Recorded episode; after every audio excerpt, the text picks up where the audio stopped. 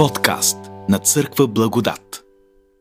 Днеска а, заедно ще можем да разгледаме един текст, една, едни думи на Исус Христос, а, за които аз до сега не съм чувал проповед. А, надявам се с Божията помощ днеска да можем да ги разгледаме и да видим какво иска да ни каже Исус чрез тях.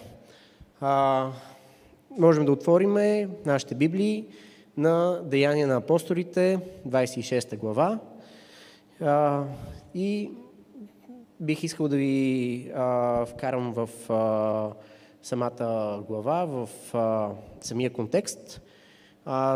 Това е последната реч, която Павел има, тъй като още от 20 глава той е той отиде в Ерусалим и там юдеите му казаха, че нали, той прави неща, които са достойни за смърт, искаха да го убият.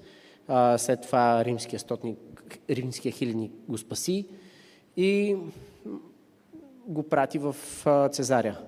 И там Павел имаше възможност а, няколко пъти да се защитава, като това е последния път, в който той се защитава, преди да отиде към Рим.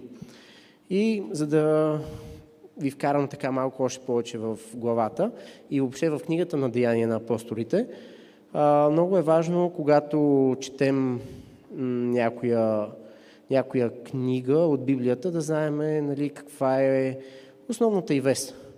И а, преди няколко дена а, така имах а, възможността да открия нещо, което на мен много ми хареса и ме порази че книгата Деяния на апостолите а, всъщност е обградена, само търса, не вие как се казваше термина, от, от една тема, която е много важна, не мога да намеря сега думата, но от началото, в първа глава, трети стих, се казва, че Исус а, говореше за Божието царство, а в 28 глава, 31 стих, Павел проповядваше за Божието царство. И основната тема в Деяния на апостолите всъщност е Божието царство. И ще видим и тук как то е разкрито. А, Павел в 26 глава има възможността да се защитава пред цара Грипа. А, той започва своята защита с а, това, че е благодарен, че той е пред него. А, благодарен е, че е човек, който разбира за какво за какво го обвиняват, защото цар Грипа има юдейски корени и той е запознат с а, юдейските обичаи и може да разбере каква е същността на проблема. След това Павел говори за себе си, казва, че е фарисей, а, казва за какво го обвиняват, за надеждата му, която е в Исус Христос а, и за това, че Бог може да възкресява мъртвите. И той а, казва, в 8 стих, защо се смята между вас за нещо невероятно, че Бог възкресява мъртвите. И след това той дава част от описанията, които са написани в Библията, за това какво се е мъчил да прави с тези, които са били християни и са били така извън юдейската вяра. А, той ги е мъчил, затварял ги е в тъмници и други неща. И а, той продължава своя разказ, своята защита, че един ден а, е разбрал, че има християни в Дамаск и по поръчение на Синедриона, на главните свещеници, той е отишъл там, за да, свърши, да си свърши работата, да помогне това учение да се, да се спре.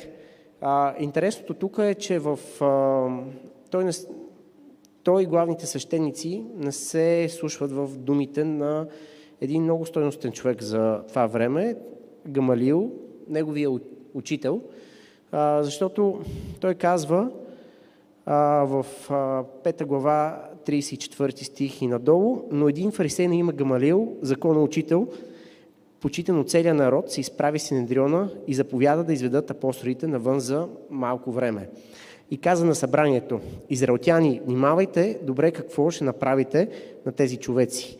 Защото в миналото възстана Тевда и се представяше за голям човек и към него се присъединиха около 400 мъже на брой. Той бе убит и всички, които му се подчиняваха, се разпръснаха. След него възстана галилеянинът Юда по време на преброяването и отвече след себе си някой от народа.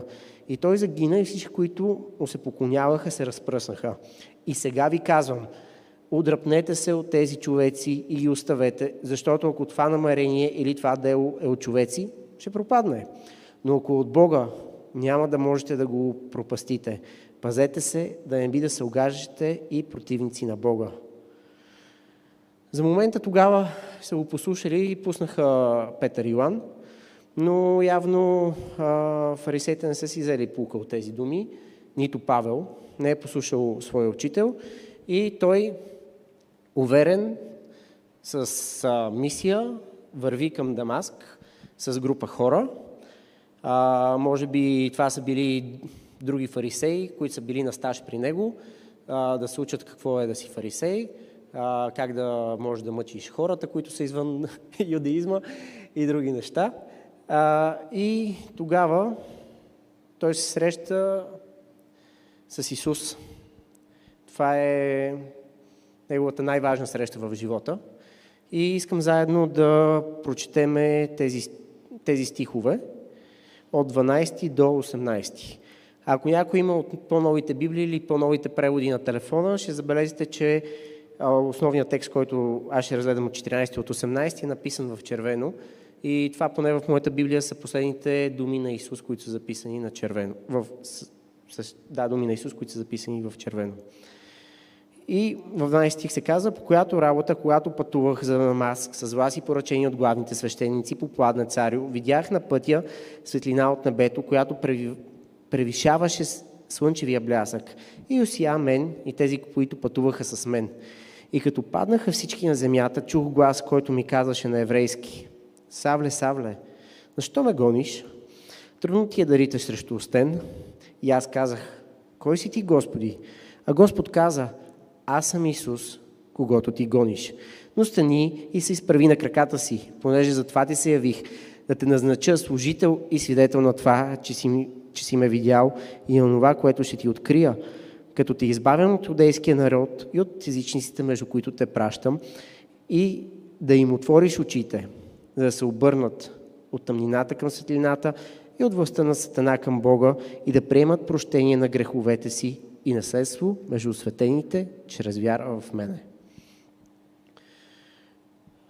Тази, тази среща е била най-важната за Павел и аз а, ви кана днеска да разгледаме това откровение, което е имал Павел и заедно да можем да, да видиме а, как и кога Бог се открива и идентифицира, има ли Бог мисия за теб и каква е веста на Божието царство за теб и за другите. А, както ви а, доразказах, Павел върви, убеден, че той трябва да отиде, да, да преследва християните, за да спре това учение. И а, вървейки натам, Исус го среща по един чуден начин. Но си мисля, абе, Исус е малко нетактичен. Защо? Ами Павел си има мисия, той си върви устремен към Дамаск и в момента няма време за Исус. Той отива да върши Божията работа. А, нали, Исус е Бог, не знае ли, че на Павел не му е удобно. По-скоро не можеше ли да го питаме, а, Савле, кога ще е удобно да се видим и Савел може би ще, ще му каже, ами сега като пристигна в Дамаск, докато измъчвам хората и ги карам да хулят, имаме ни 15 минути за чай, тогава може да се срещнем и да видим какво искам да ни кажеш. А, тук може, мога да те разпитам, ти ли си месията всъщност, защото ние хората трябва да определим това така ли е или не е така. Но позволете ми да направя един Коперников обрат тук и всъщност да обърнем ситуацията. А, Исус избира най-подходящо време, когато се среща с нас. Исус избира точния момент, когато Той има да ни каже нещо, което ще повлияе на живота ни. И всъщност не е, не е Павел трябва да казва на Исус кога му е удобно, всъщност Исус трябва да, ние трябва да искаме и да разберем кога Исус иска да ни каже нещо. И всъщност не ние трябва да задаваме толкова въпроси на Исус, но понякога трябва да чуваме Исус какви въпроси ни задава на нас. И когато Исус ви зададе въпрос, послушайте го и отговорете, защото той е важен.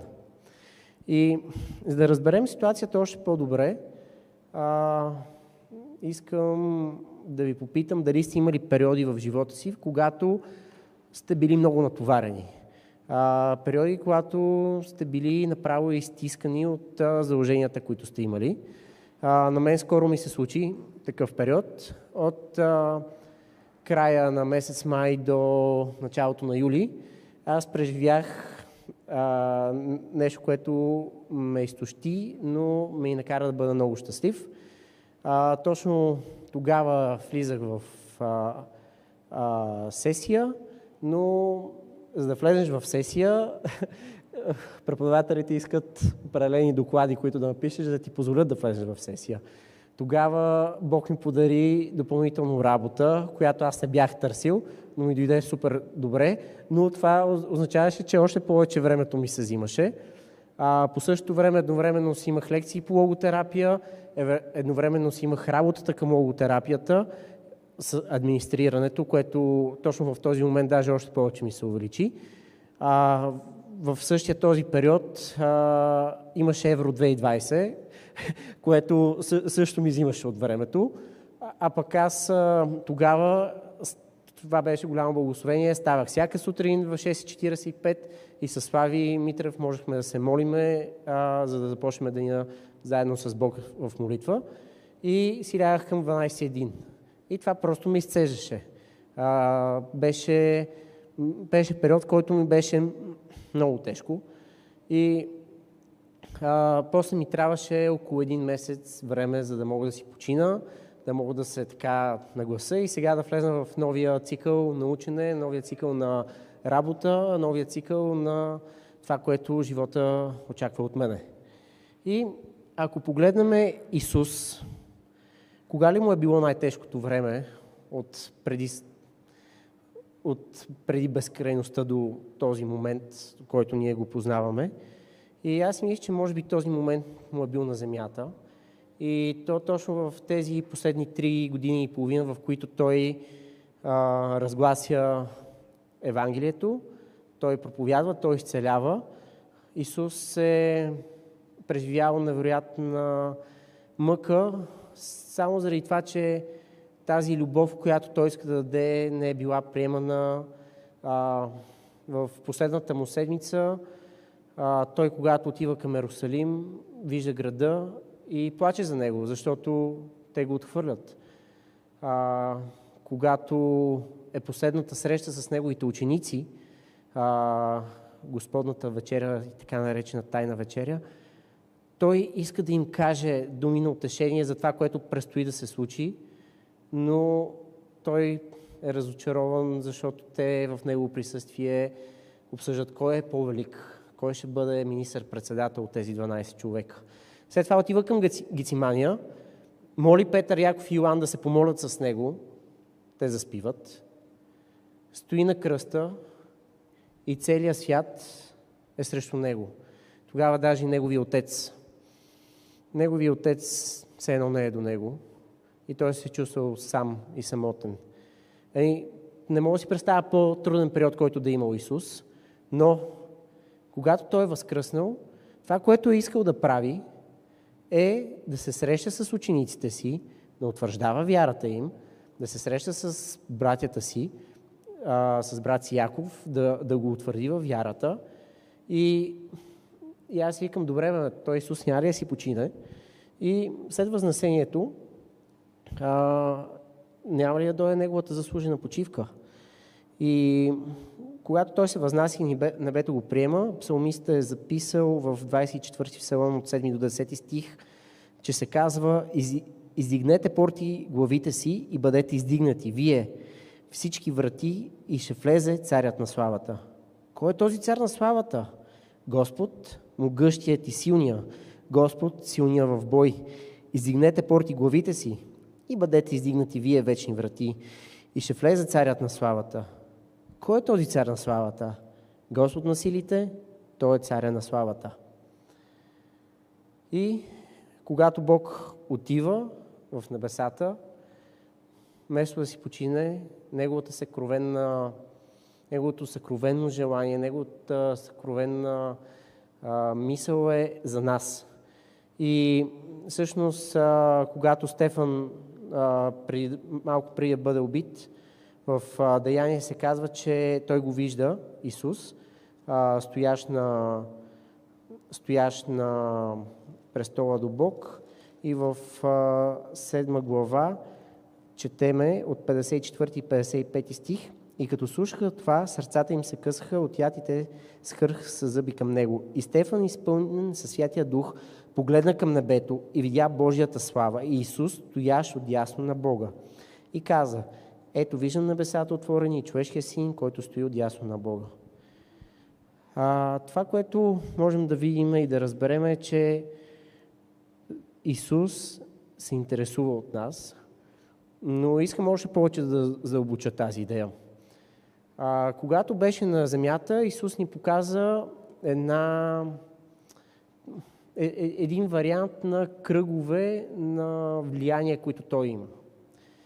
Той имаше трима най-близки ученика, които ги водеше на специални места, където другите не бяха. Петър, Яков и Йоан. След това имаше 12-те, след това 70-те, след това 500-те и накрая тълпата. И добре, и аз се питам, добре, Исус, докато е бил на земята, бил е ограничен, но сега като е на небето, всъщност кой е близък на Исус? Той е ограничен ли е пак по такъв начин? И от чисто човешка гледна точка, както ви казах, ние сме ограничени и имаме ограничение в капацитета на емоциите си. И ще ви дам пример с себе си. Аз имам двама-трима най-близки човека, имам след това едни 12 и ще ви кажа, ако какво ще стане, ако някой от тези мои близки хора, да кажем, пострада. Аз имам Коста ми е в този най-близък кръг от двама-трима човека. Той ми е най-добрият приятел, познаваме се вече от 11 години, познаваме се много добре, разбираме се с две думи, можем да споделяме, да говориме. Страхотно е. А, Коста има много добър приятел, който е, казва се Александър Васев. Той е пианист, страхотен. Някой път е свирил тук, може би го познавате. Аз съм се срещал с него, много приятен човек, можем да си говорим. А, Александър Васев си има майка, която аз не познавам, не знам как се казва. И неговата майка си има един, може би си има един трети братовчет, който се казва Боби Магилан, който е в Ирландия. И какво ще стане, ако разбера за всеки от тези хора, че се е случила някакъв инцидент?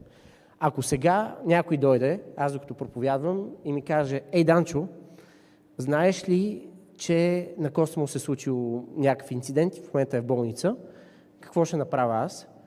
А, ще оставя микрофона и ще отида там, където е Коста. Просто всичките им планове, които са били за седения, за утре, за други ден, всичко това отива на заден план. Защото този човек, който е в най-тесния ми кръг, не е добре. Какво ще стане, ако съответно някой дойде и ми каже, ей, Данчо, а, Васев е пострадал. На мен ще ми стане тъжно и сега, докато е проповедта, ще ви кажа, добре, нека да се помолиме заедно за него и след това ще направя каквото е необходимо от това, което аз мога да направя по силите ми за, за него. Какво ще стане, ако някой дойде сега и ни каже, ей, Данчо, знаеш ли, че майката на Васев е претърпяла инцидент? Няма да ми стане приятно, но това, което ще можем да направим е в края, когато има молитви, ние да се помолиме за нея, за да може тя да се възстанови. Но ако някой ми каже, ей, Данчо, знаеш ли, че третия братовчет на майката на Васев, Боби Магилан от Ирландия, е претърпял инцидент, това почти няма да ме жегне и аз може би ще кажа, да, нека да се помолиме накрая за него, но има възможности да забравя. Това е така, защото ние имаме определен капацитет. а, не можем да бъдем толкова емоционални към всички хора. Не можем да имаме всеки ден в нашия вътрешен кръг. А, когато виждаме някакъв, някакъв инцидент и че някой е загинал някъде по телевизията, това е ужасна новина. Но ние какво правиме? Сменяме канала. Това не е защото сме ужасни хора, а това е защото просто нямаме капацитета да страдаме по този начин, по който страдаме за най-близките си хора. Къса Луис казва, че когато а, съпругата му е починала, все едно част от него е ампутирана, все едно е взето нещо от тялото му. Но нека се върнем за Ису, към Исус, защото Той е важният тук. И искам да ви представя една нова идея, че всъщност за Исус всеки един от нас, и Коста, и Васев, и майка му, и третия братовчет на майка му, са в най-близкия му кръг. За Бог, когато ние се радваме, и Той се радва. Когато ние страдаме, и той страда. И както е тук в тази ситуация, когато ние преживяваме а, гонения заради вярата, някакво м- неразбиране, някакво присмиване, той казва, аз се идентифи... идентифицирам с тебе. И това е страхотна новина, защото по този начин ние можем да живееме действителността по един нов начин. Бог когато ти се радваш, ще се радва, когато ти страдаш, страда. И когато ти имаш изпитания, той е до теб. Това е, това е нещо, което можем да откриеме като откровение, което Бог се разкрива в този текст, а, защото м- историята е разгледана с обръ... обръщането на Савел три пъти а, в Библията и това е нещо много важно – но тук по-скоро аз виждам, че Бог се разкрива кой е Той. Кой е Той и кой е Той за нас. А, друго, другото нещо, което като втора точка бих искал да видим е, че а, дали Бог има мисия в нашия живот за нас. А, и текста се казва от 15-16 стих, 17 и аз казах, кой си ти Господи? Господ каза, аз съм Исус, който ти гониш. Но стани и се изправи на краката си, понеже за това ти се явих, да те назнача служител и свидетел на това, че си, ми се, че си ме видял и на това, което ще ти открия, като те избавя от юдейския народ и от езичниците, между които, съм, между които те пращам. А, има ли мисия за нас, Бог в живота ни? И това е един от въпросите, които много често си задаваме. Какъв е смисълът на моя живот? А, през този век и миналия век това е бил един от главните въпроси, които са тързали човека. А, по време на Втората световна война, когато евреите са били затваряни в концентрационни лагери, а, на Виктор Франкъл говори с двама човека – и благодарение на този разговор те преоткриват нещо, което е много ценно за тях. Единият е научен работник, който в момента пише за откритие, което е направил. Нали, докато е в лагера, това е спряло. Но той преоткрива, че никой друг няма как да донапише тези книги. И това е неговия уникален смисъл. А пък другия човек е имал дъщеря, която е била успяна да бъде спасена и го е чакала на едно място, което а, не е било засегнато от войната. И за него смисълът е бил това да се види пак с нея, защото тя безкрайно го обичала. А, съответно, а, всеки има свой, свой смисъл, но когато имаме този смисъл, тези хора са можели всяка сутрин да стават по тъмно, да ходят цял ден да работят и съответно да преживяват тези нечовешки условия. И ако по стечение на обстоятелствата те са успели да излезнат от тези лагери живи, това е била силата, която ги е държала, за да, за да могат те да бъдат живи. И всъщност, както Ниче е казал, когато имаме своето защо, човек може да преживее почти всяко как. И ние в Библията четеме, че от Адам до апостолите има хора, които са с мисия в живота. Исус се обръщал, обърнал към Савел и му е дал мисия. Той е казал, Савле, а, ти, ти сега ще бъдеш свидетел за това, че си ме видял. Авраам е имал неговата мисия, но е имал неговата мисия. И всичките тези хора всъщност са имали своята мисия, както хората имат и сега. Но въпросът е, окей, а, лесно е да говорим за хора, които някакси им е било начертано или, как да го кажа, нали, Бог ги е предопределил за нещо, което да правят, както а, в а, Еремия и Езекил, четеме в а, Еремия, първа глава, пети стих. Преди ти дам образ, в отробата те познах и преди да излезеш от отробата те осветих. Поставихте за пророк на народите. А в Езекил се казва, той ми каза, сина човешки, изправи се на краката си и ще ти говоря. И като ми говори, духът влезе в мен и ме постави на краката ми. И аз чух онези, които ми, онзи, който ми говореше. Той ми каза, сина човешки, аз ти изпращам при езичниците, при бунтовен народ, който възстава против мен. Те и бащите им са престъпвали моите думи дори до днешния ден. А, и нали, тези библейски герои, за които ние четеме, са имали своята мисия. И лесно си е да кажем, бе, то така е лесно Бог да дойде и да ти каже, бе, имаш си своята мисия, защото много често в живота си ние не знаем точно какво и как и защо трябва да правим. Но а, всъщност а, не трябва да забравяме, че те са имали възможността и да откажат поради свободната воля, която притежават и живота им да е протекал по друг начин. И аз си мисля а, за нас и за нашите обстоятелства, нали, каква е нашата мисия, нашата мисия в живота. А, ние сме родени на определено място, при определени родители, които не сме избирали. Имаме определени приятели, които сме избирали, но и с ученици. А, живееме в едно време, което никога няма да може да се повтори. И всеки един от нас е уникален. Не може да бъде заменен. И момента и място, в които ние живеем, не могат да бъдат заменени.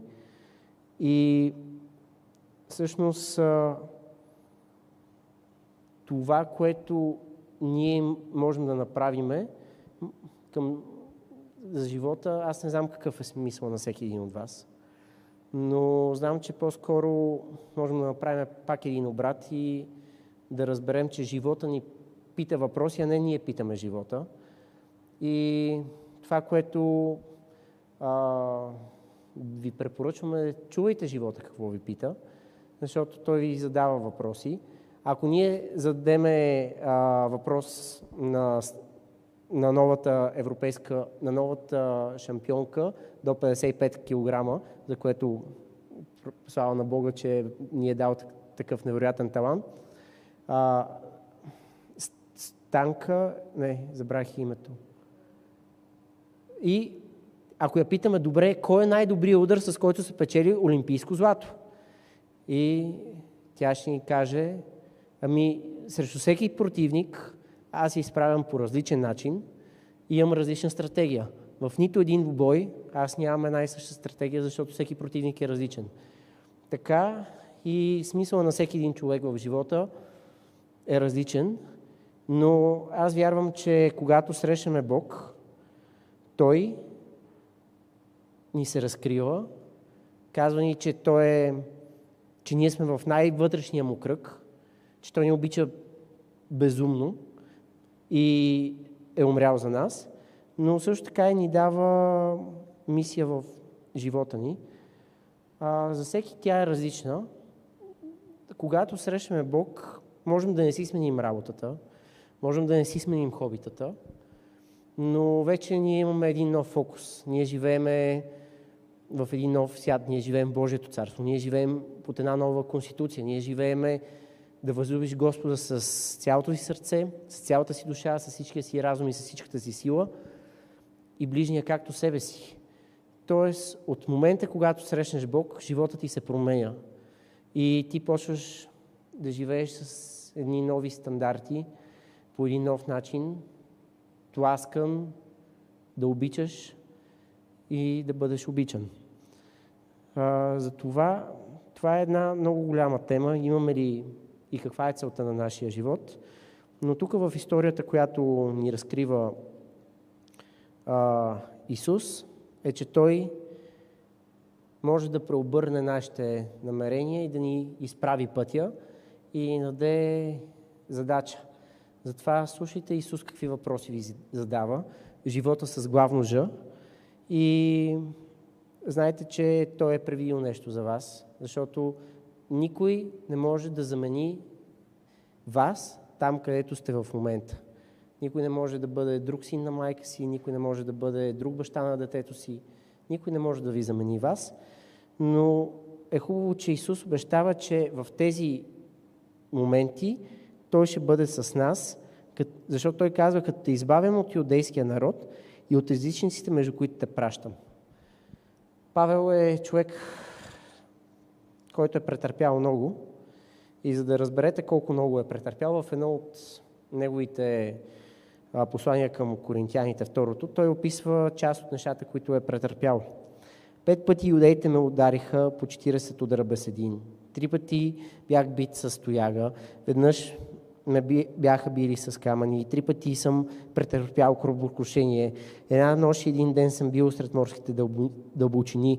Много пъти съм бил в пътешествия, в опасност от рехи, в опасност от разбойници, в опасност от съотечественици, в опасност от езичници, в опасност в град, в опасност в пустиня, в опасност по море, в опасност между лъжебратя, в труд и мъка, много пъти на спане, в глад и жажда, много пъти в неядане, студ и голота. И освен другите неща, които не споменавам, има и това, което тежи върху мен всеки ден грижата за всичките църкви. Когато Бог ни дава задача, и за всеки тя е лична, индивидуална, Той обещава, че ще бъде до нас. И както Той се идентифицира с хората, които Павел е тръгнал да гони, така и ни казва, може да не е лесно, но аз съм до тебе. И третото откровение, което ние можем да видим в този текст, е а, написано в 18 стих. И то е откровението за Божието царство, за това как ние го приемаме и как можем да го споделим на другите. До, до сега Исус показа на Павел, че той е важен за него, даде му нова мисия, но нека да видим каква е мисията му, какво трябва да казва. И в 18 стих се пише да им отвориш очите, да се обърнат от тъмнината към светлината и от властта на Сатана към Бога и да имат прощение на греховете си и наследство между осветените чрез вяра в мене. А, това е един от, мога да кажа, любимите ми текстове. И аз съм невероятно благодарен, че когато Исус праща някой при нас да ни говори нещо, той не ни казва, абе ти си сгази лука, просто за нищо не ставаш.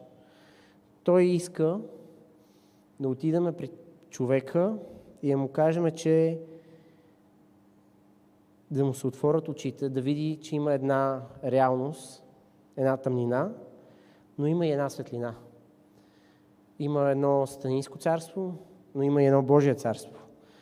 А, на съжаление, аз виждам а, в последно време, че много лесно се вярва на това как Сатана вреди от хора, които казват, че са така християни и приемат как нали, живота е срещу тях, как ги прокливат, как им правят зло. И те много силно вярват това, че нали, някой им прави това зло, което е в обекта на Сатанинското царство. Но, щом ти е толкова лесно да вярваш в тези неща и в Сатана, не е ли още много по-лесно да вярваш, че Бог е до тебе и Той иска да обърне тъмнината в светлина, иска да, иска да направи възможен този обрат и да те, да те изведе, да те изведе на светло. Не всеки човек има възможността да вижда. Има хора, които се раждат слепи или ослепяват а, съответствие през живота си. Един от а, моите много добри приятели е незрящ, но той е един от най-силните хора, които познавам. Но в духовно, духовността всеки има възможност да вижда. Ние по екзистенция сме създадени религиозни и единственото, което може да направи всеки човек е или да приеме, или да отхвърли. Но за да може да приемеш или да отхвърлиш някаква информация и да си сигурен в това, което правиш, имаш нужда нали, да разбереш какво и как се случва. И точно тук Исус казва на Павел, но го казва и на нас. Нека да представяме Божието царство така, че да представяме Неговата светлина. Нека да представяме тази правда, мир и радост. Нека да представяме Божието царство а, в а, пълния му блясък, така че да бъде пожелано. Защото, пак повтарям, няма човек, който да не е религиозен. Това е нещо, което е по екзистенция, така сме създадени. Но човек, това, което има право е да избере, да, дали да бъде такъв или да не избере. Но никой не може да бъде насилен да вярва, никой не може да бъде насилен да има надежда, никой не може да бъде насилен да обича. Това е като смеха. За да се засмееме, ни е необходима шега. И за да приеме някой светлината и да реши да живее този живот, който Бог му предлага, ние имаме отговорността да го представяме по най-красивия начин. И текстът продължава, че Исус казва и да приемат прощение на греховете си и наследство между светените чрез вяра в мене. Това, което можем да казваме и Исус ни призовава да казваме, да, ние знаем, че живееме в свят, в който всеки един е съгрешил. И нали, когато се говори за грехове, малко а, така светският човек казва, бе, нали, какво е това? Малко е абстрактно. Какво имаш предвид под грехове? Но в Галатяни, пета глава, Павел ни казва какво представляват делата на плътта. Са явни.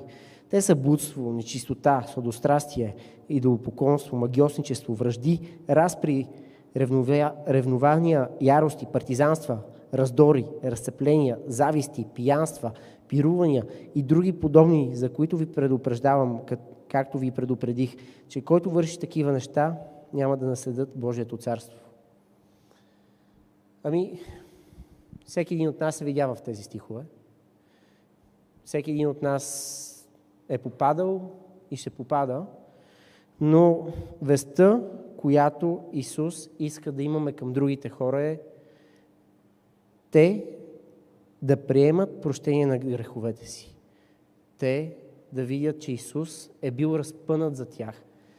Те да, да могат да отидат при Него и съвсем свободни да кажат, Господи, направих това и това, моля ти се помогни ми.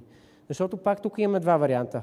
Или да се изповядаш, или да не се изповядаш. Когато се изповядаш, приемаш Божия мир, приемаш Божието освещение, приемаш Божията благодат.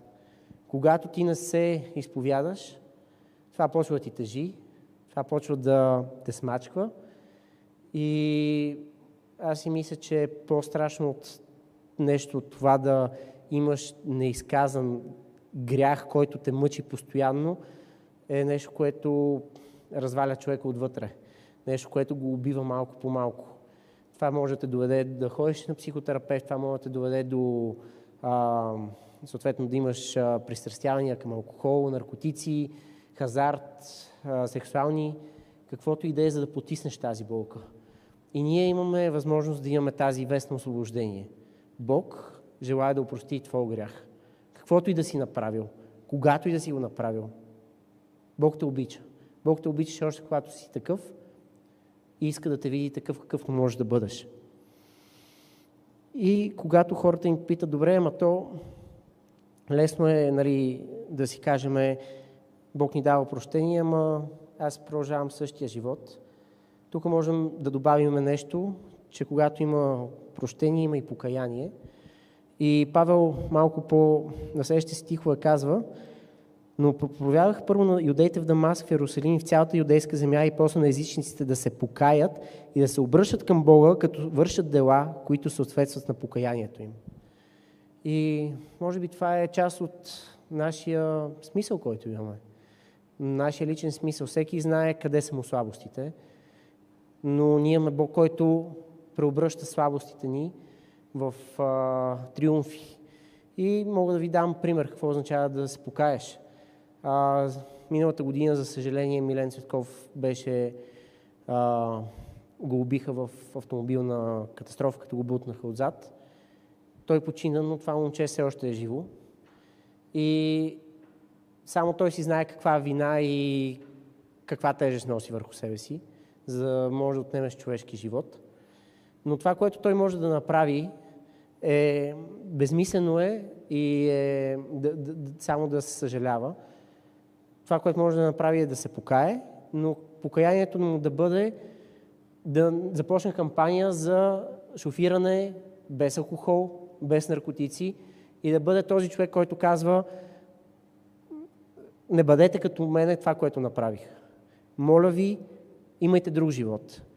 И всеки един от вас а, знае къде са му слабостите и когато се покаем, можем точно това да правиме. И Бог точно това иска и прави в живота ни. И да това да казваме, че Бог обръща слабостите ни в силни страни. И там, където ние сме били най-голямото дъно, а, примерно а, Желяз Торлаков, бил е наркоман, от 16 или 17 години той има комуна, в която помага на стотици хора, които да преобърнат живота си. И знаете ли кои са хората, които най-много помагат на наркоманите? Бившите наркомани. И знаете ли кои са хората, които най-много помагат на грешниците? Бившите грешници. И това, което а, Исус също казва, е, че да получат това опрощение, да получат освещение чрез вяра в мене.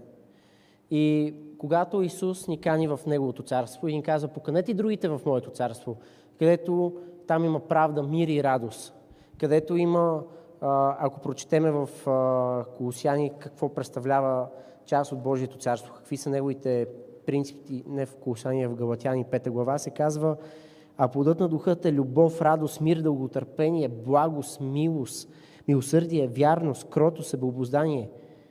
Това е Божието царство. И Божията невероятна, и Божието невероятно желание към всеки един от нас, ако си мислите за какво си мисли Бог, когато ни гледа и си мисли за нас, в Първо Солоници 4.3 се, каже, се казва, понеже това е Божията воля, вашето освещение. Бог иска да ни екипира, да ни даде възможността да можем да оперираме в тази нова реалност, в която ще живееме, да можем да обичаме, да можем да сме кротки, да можем да съответно да се бориме с нашите слабости. И тук, за да може да се случва това освещение, то става някакси автоматично, докато вървиме и докато правиме нещата – но имаме и също тук възможност всеки един ден ние да се молиме да бъдем кръстени със Святия Дух. Защото това е плодът на Духа.